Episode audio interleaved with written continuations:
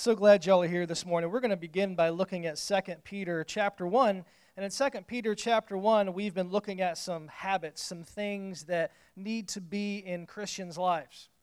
You know, it's obvious in so many ways how Christians should live, but in 2 Peter, 2 Peter, excuse me, chapter 1, beginning at verse 3, we see some specific attributes that he says need to be in your life as believers for a particular reason. Let's look at it. And so it says, His divine power has granted to us all things that pertain to life and godliness through the knowledge of Him who called us to His own glory and excellence, by which He's granted to us His very precious and very great promises, so that through them you may become partakers of the divine nature, having escaped from the corruption that is in the world because of sinful desire. For this very reason, make every effort to supplement your faith, and it lists some things. Add this to what you're doing.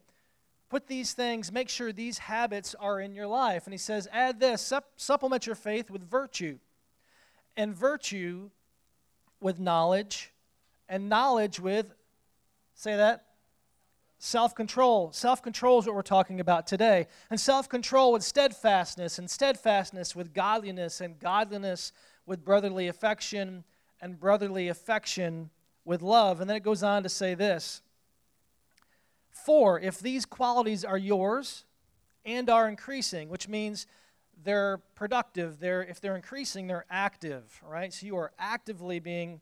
Uh, exhibiting self control, they will keep you, and this is why this is so important and why we're focused on it, they'll keep you from being ineffective or unfruitful and as a, as a Christian, we want to be effective and fruitful people. And in every aspect of our lives, that's something that we hope for, that we'll be effective, that we'll be fruitful people. It says, in the knowledge of our Lord Jesus Christ. But then it says something interesting because if you don't have these qualities, it says that this person, if they lack these qualities, they're so nearsighted that he's blind. I've really understood the whole nearsighted, farsighted kind of thing lately. I've always, I've always had glasses since I was a kid. But all of a sudden, there's a switch now where it's not just far away. Now my, my arms aren't long enough. But the whole nearsighted thing is what? You can see up close. But if you're so nearsighted that you're blind, what he's saying is you're so focused on yourself that you're blind and you've forgotten that you were cleansed from your former sins. You forgot what Jesus did. And so let's look at self control today. This is an aspect that we definitely want to have in our life as a Christian. I think it's probably one of the most important ones, to be honest with you, for, for many reasons. I wanted to, to think, I want you to consider this for a second the whole aspect of, of self control. Uh, I have been, and this is a fortuitous moment for me, I've been on a journey for the last, well, almost eight weeks now, trying to lose weight. So, self control, right? If you're trying to lose weight, is always at the top of your mind. How am I going to handle Thanksgiving? You know? It might be only one day, but I've done so good. I've lost over 20 pounds. But if I get to Thanksgiving and I blow it, yeah, it's one day, but what will the next day be like? Can I, can I maintain self control? It's important because, you know, if, you, if you're trying to lose weight, if you're trying to get in shape or whatever, the trainer as well that you go after, if you were to pick out a trainer, you're probably looking for someone that's what? Give me some descriptions of a trainer that you would pick if you're trying to lose weight, get in shape, or whatnot. Eric, let's start with you, man. encouraging. encouraging, okay. Yeah. Motivating. Not fat. Thank you. because you're trying to become kind of, you know, typically you pick out a trainer, you want to become like that trainer as much as you can. You know, I know you were talking with Jordan's getting ready to go off to off to the Citadel, and so he's like, he's lost. How many pounds have you lost, dude? About 50 pounds. That's ridiculous. That's like clapworthy, if you ask me. That's pretty. That's some serious. Had to be some serious self-control, I'm sure, compared to, to maybe how you ate before, how you, you know. But I know that he's just got a trainer, and I know that they told me this guy is like just buff, skinny. That's the kind of guy you go after if you're going to get a trainer. The encouragement and all that stuff is definitely very important. But the most obvious thing is that. But what if the trainer that you're going, you, that you're trying to get, you find out after you've paid the money and the deposit that he has a, well, you would see this up front, so this doesn't make sense. But he has a he has a weight problem. You know, He has a problem with cheesecake, he's got a problem with pizza and burgers, and he's not quite as committed during the week. He maybe works out, you know, once a week, you know, doesn't eat the right kinds of foods, and you're like, I just don't know if this is the guy that really needs to be my trainer. He's got a self control issue, okay? You know, there are some things that when you look at a trainer that you would expect to be in his life, and self control would probably have to be one of those. You know, in, in many offices today, there's, there's always the promotion that comes up, right? There's a promotion that comes up in offices, and, and they look at people and see if they're qualified, their qualifications. And you might even have all the right qualifications, but then you find out this one person has one particular problem. They don't have the self control to get out of bed and to get to work on time. And so they're always late, right? If you have an employee that's always late, you're more than likely to think, ah, if they're always late, maybe they're not going to be able to handle deadlines. Maybe they're not going to be able to handle all these other things. So, even just in the general world, we can understand how important it is to have self control. But as a believer, as a, as a Christian, having self control is huge, okay? To live a life that honors God, to really experience real life, the full life, and the peace that God wants for us, we need to exhibit self control.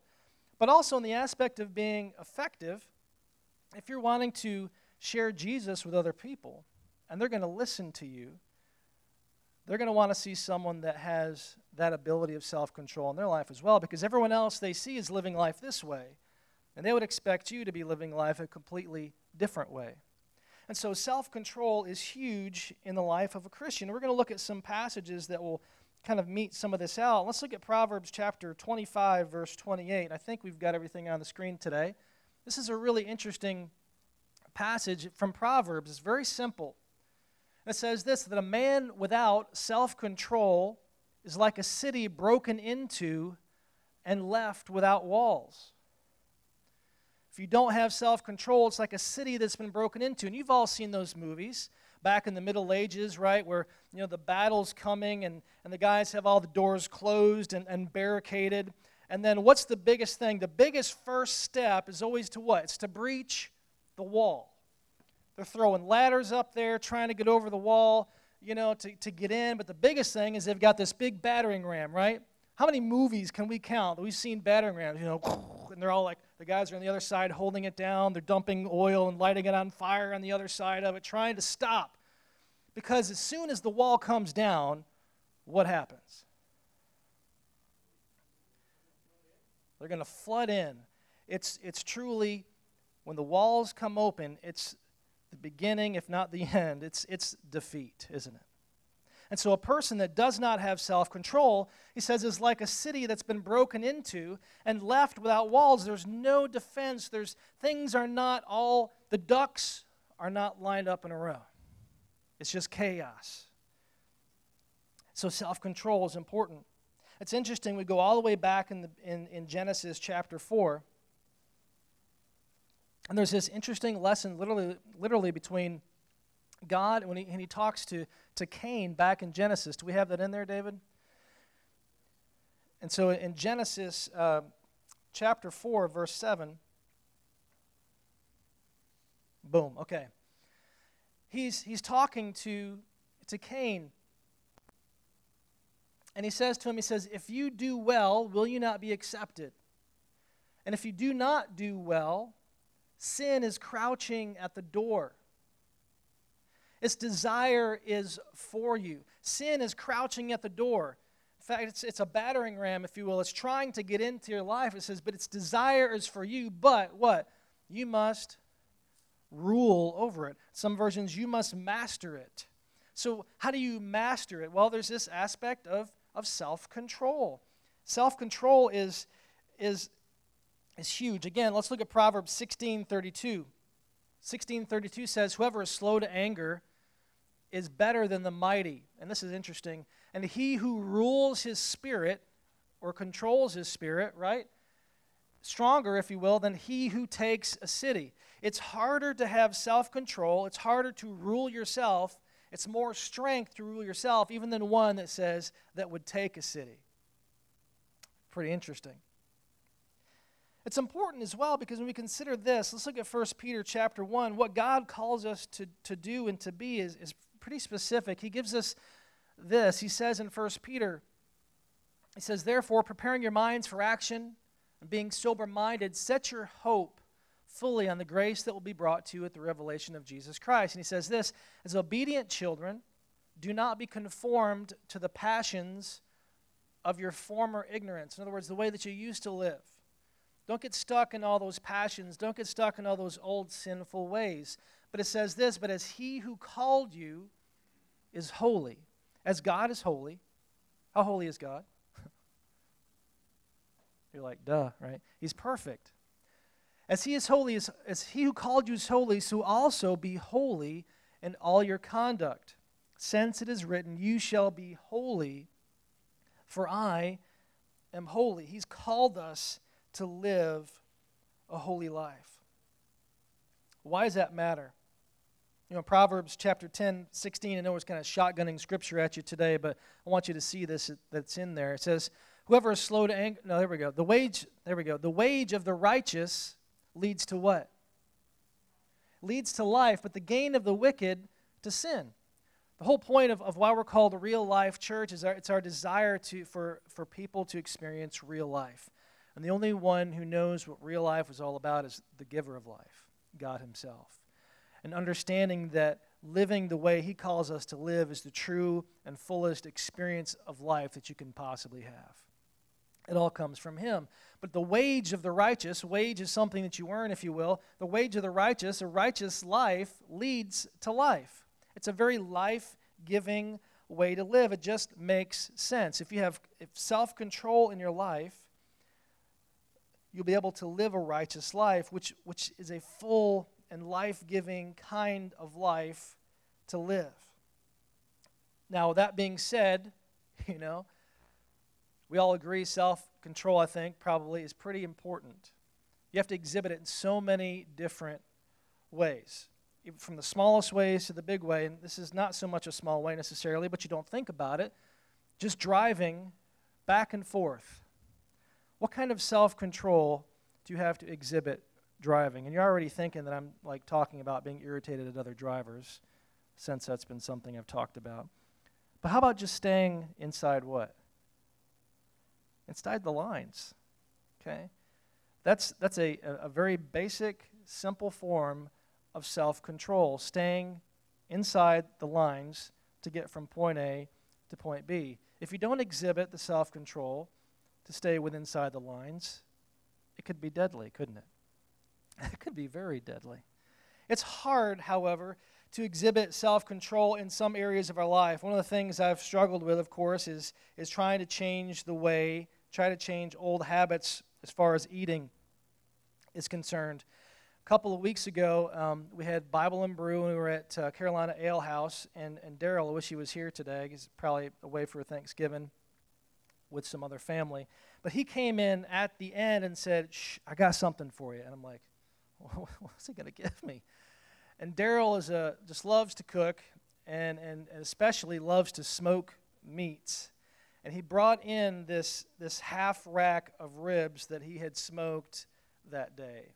And it was just, and I opened up the bag and smelled it, and it was just ridiculous how good it smelled. You know, just mouth-watering food. Okay. But the only problem with the kind of diet that I've been on is that ribs typically are a very, a very fattening kind of food. That's just the nature of ribs, you know, and that stinks. Doesn't mean you can't have them, right? But the amount of ribs that I could probably enjoy on the particular diet that I was on was very small. To exhibit that kind of self control, this half rack of ribs, I made, I would have normally just tore into and had down in five minutes. I cut one little, cut it in, in fours and ate this one little rib like over the next, you know, week and a half. I stretched out just the opportunity to be able to enjoy Daryl's ribs. It's hard it's hard to exhibit self control, but I want, I want to encourage you this morning by what Scripture says. Because it says this in, in 2 Timothy. This is the kind of spirit that we have. 2 Timothy 1 7. First of all, a, believer in Christ, the Bible teaches that when you become a Christian, that and, it, and it's mysterious in some ways that, that God Himself, the Spirit of God, comes and indwells you. It gives you the power and the strength to live life. It gives you the power and strength to exhibit self control. To we'll see other things it says here in a minute. In 2 Timothy, it says, God gave us a spirit not of fear, but this kind of spirit, but of power and love and self control. That's what the Spirit of God looks like in someone's life power, love, that's a huge word right there, and then self control. That's what He's given us. Okay? That's so that's encouraging. All right, so I guess God, you know, if I'm going to really live the life you want me to live, you've given me what I need. Well, this is the fruit of the Spirit. And you've heard this passage before in Galatians chapter 5. Galatians 5 22, it says, But the fruit of the Spirit, okay, or the evidence of the Spirit of God, right, is this it's love, it's joy, it's peace, it's patience, it's kindness, it's goodness, it's faithfulness, it's gentleness, and, and it's what? It's self control. Against such things there is no law. These are the things that, that should be huge, should be very evident, that should stick out in a Christian's life. These are attributes that when they would see you, they would describe these things in you as a Christian, okay? So self control is a fruit of the Spirit of God in our life. Now, the thing that I've always really struggled with and wondered is if that's what the Spirit of God is in my life, I'm not sure I always know how to, to, for lack of a better way to put it, how do you tap into that? You know, that strength from God. Because we look at our life sometimes and we think of, of mistakes we've made in the past. Why didn't I have self control there? Why didn't I have self control in that moment? You know, why am I not exhibiting that, that power and love and self control? Why am I not exhibiting joy and peace and, and patience, right? I'm sure there were some times over, um, over Thanksgiving, maybe you were impatient, you know? Maybe you were starving and you were ready for the meal to be ready. Who knows? I don't know what your Thanksgiving was like. But these things should be in our life. So, what does it mean and how do we really tap into that? I want to look at a couple other passages in Galatians, well, same, same chapter. 5:16 and 17 says, says this. He says, But I say, walk by the Spirit, and you will not gratify the desires of the flesh. For the desires of the flesh are against the Spirit, and the desires of the Spirit are against the flesh. For these are opposed to each other to keep you from doing the things that you want to do. In other words, there's, there's a battle going on, which is real, where the, act, the part of self control comes in, right? there's this battle of your, your old life, if you will, versus the Spirit of God. But what he says is to do this, is to walk by the Spirit or walk in the Spirit. You kind of know, what, what, does that, what does that mean? Because it says if you do that, you won't fulfill the desires of the flesh or, or sinful things. Okay? In Galatians 5.25, a little bit later on, it says this, it says, If we live by the Spirit, let us also walk by the Spirit. You know, basically what, what happens here is as you read Scripture, as you, as you live the Christian life, God speaks to you and He tells you things. And He uh, taps you on the shoulder, if you will, in many ways. There's the, the conscience of a Christian believer is not really just a conscience, it's the Spirit of God who shouts much louder um, than, well, should, uh, shout much louder in every aspect of your life that, yes, this is the way to walk, if you will. Go this way. Do this. Do that. Don't say this. We understand that it's God speaking because of what Scripture has to say. The Spirit of God will never tell you to do something that Scripture doesn't confirm. Okay? So if someone sounds a little bit nutty to you, um, well, you can see what Scripture has to say. The Lord's never going to tell you to do something that you don't find in here okay, that can't be confirmed in Scripture. But what this is saying is to keep in step with the Spirit. When God tells you to do something, to do it, to follow Him.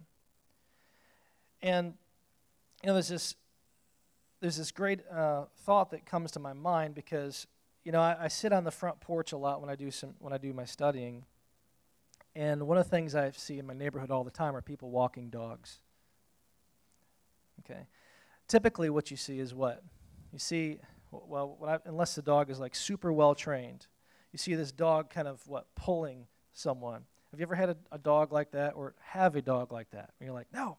You know, you're always constantly trying to pull it back, or the dog is just pulling pulling you forward. In my case, I've got I've got Brady, this tiny little fur ball, Shih Tzu dog, who I've tried to put a collar on and to walk with him to get him outside.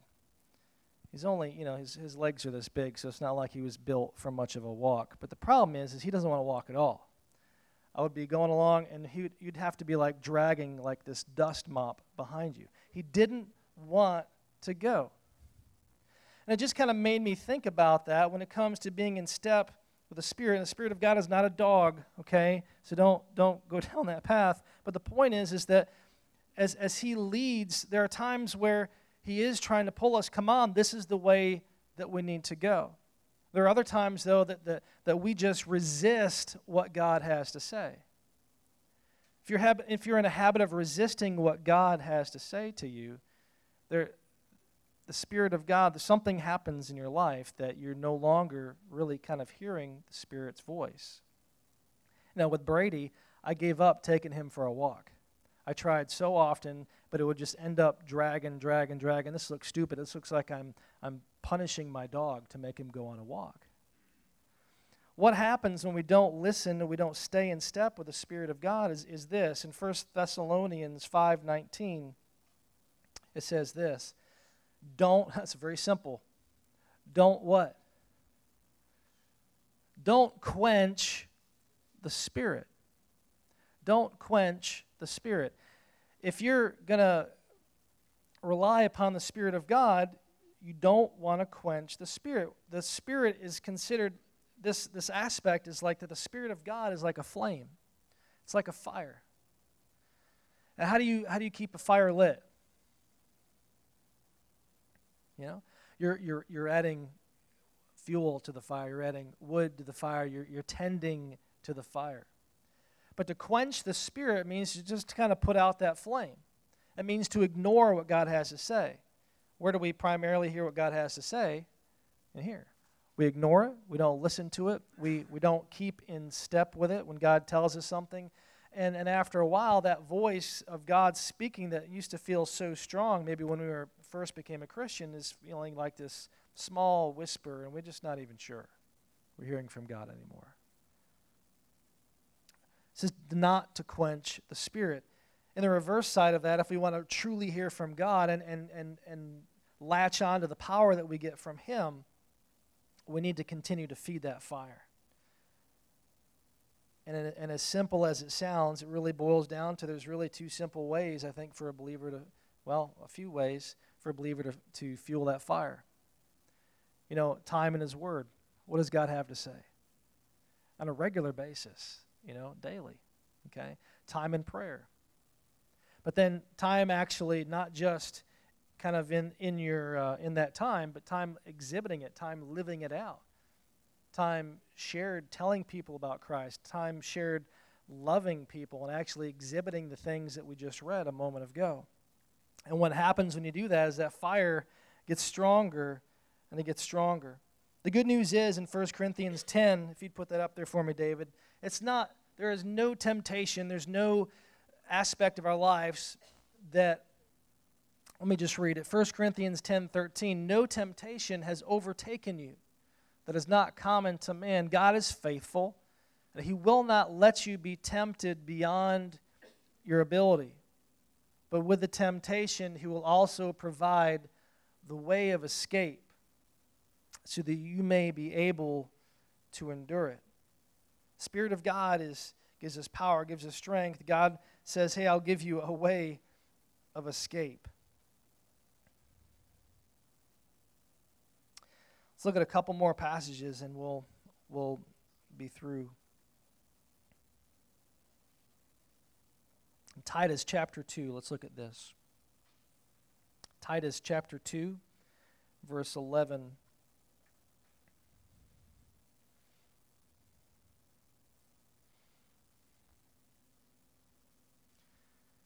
There's, there's a reason, again, that we're focusing on self control and these other things.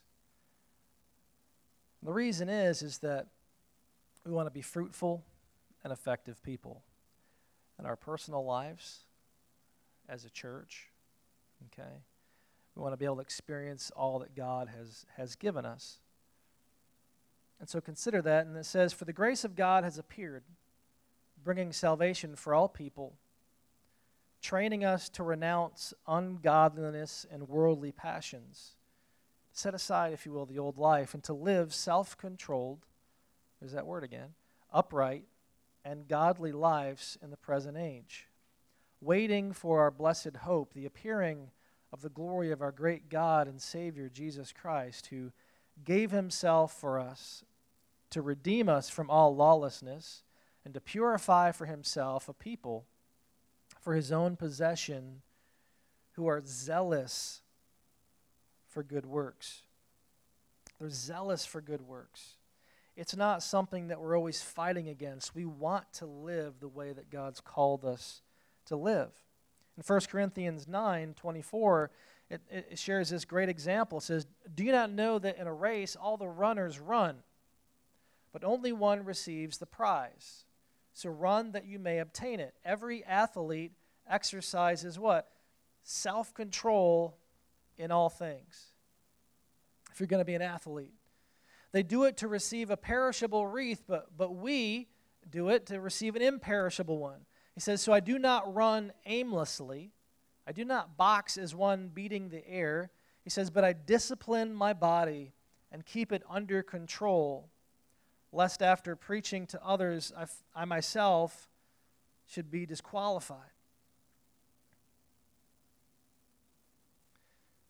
The reason that that self control is important is to experience all that God has, but it really boils down to this, too. If we're going to be effective and, and productive people, we have, we have bigger fish to fry, right? Than to have to continue to deal with the issues of the past. God has bigger plans for you than to continually deal with issues from the past. You know? The issue that we talked about with the trainer, the trainer has been called to, to make other people healthy. He's been He's been called to strengthen people, to, to teach them how to really exhibit the best diet and, and exercise, to live life physically to the best way that they can. But if he's struggling with his own issues, he's missing out on what he's really been called to do. And see, God is wanting us to really be um, what he's called us to be. And if we're continually struggling with, this, with issue after issue after issue, we're never going to be able to fully hit our stride. We're never going to truly be the people that He's called us to be. We've got bigger fish to fry than to deal with issue after issue. Because we have a calling, and we're going to look at this last verse, and we're going to make our way to the pool. Okay?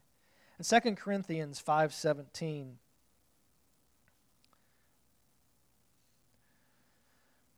this is what it says.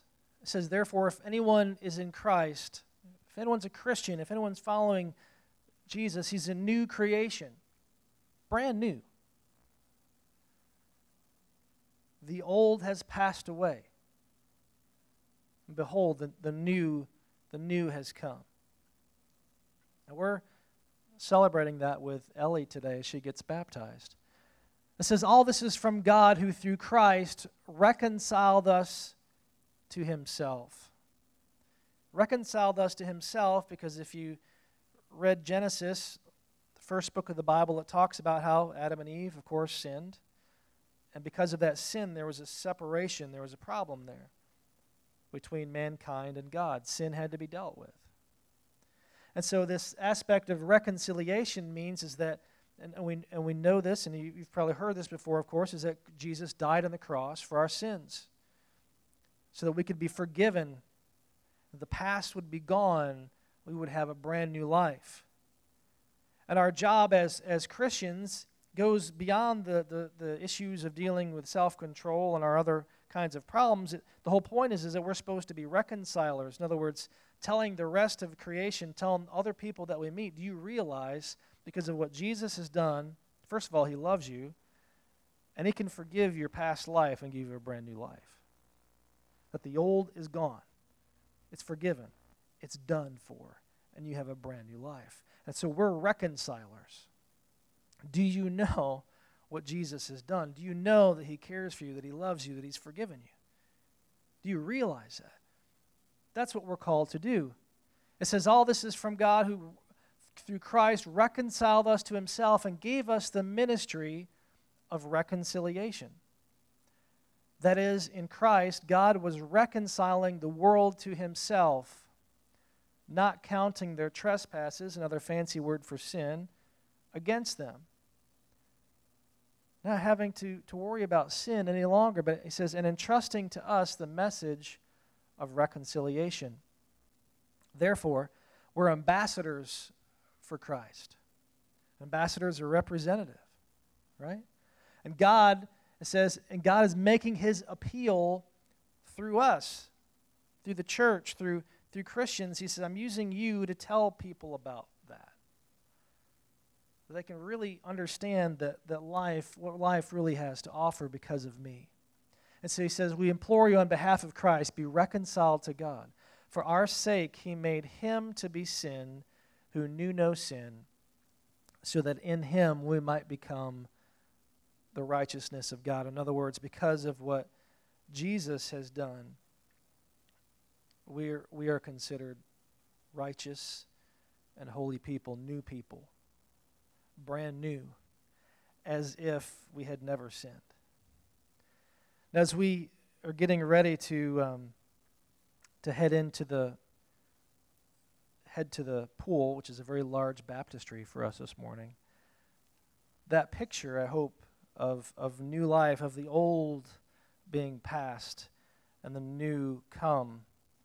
Keep that in your mind as we as we head to the pool because what, what scripture teaches is that and this is and baptism is, is a picture of this it talks about when, when baptism is a picture of when someone goes under the water that their old that's symbolic of their old life is dead. It's gone.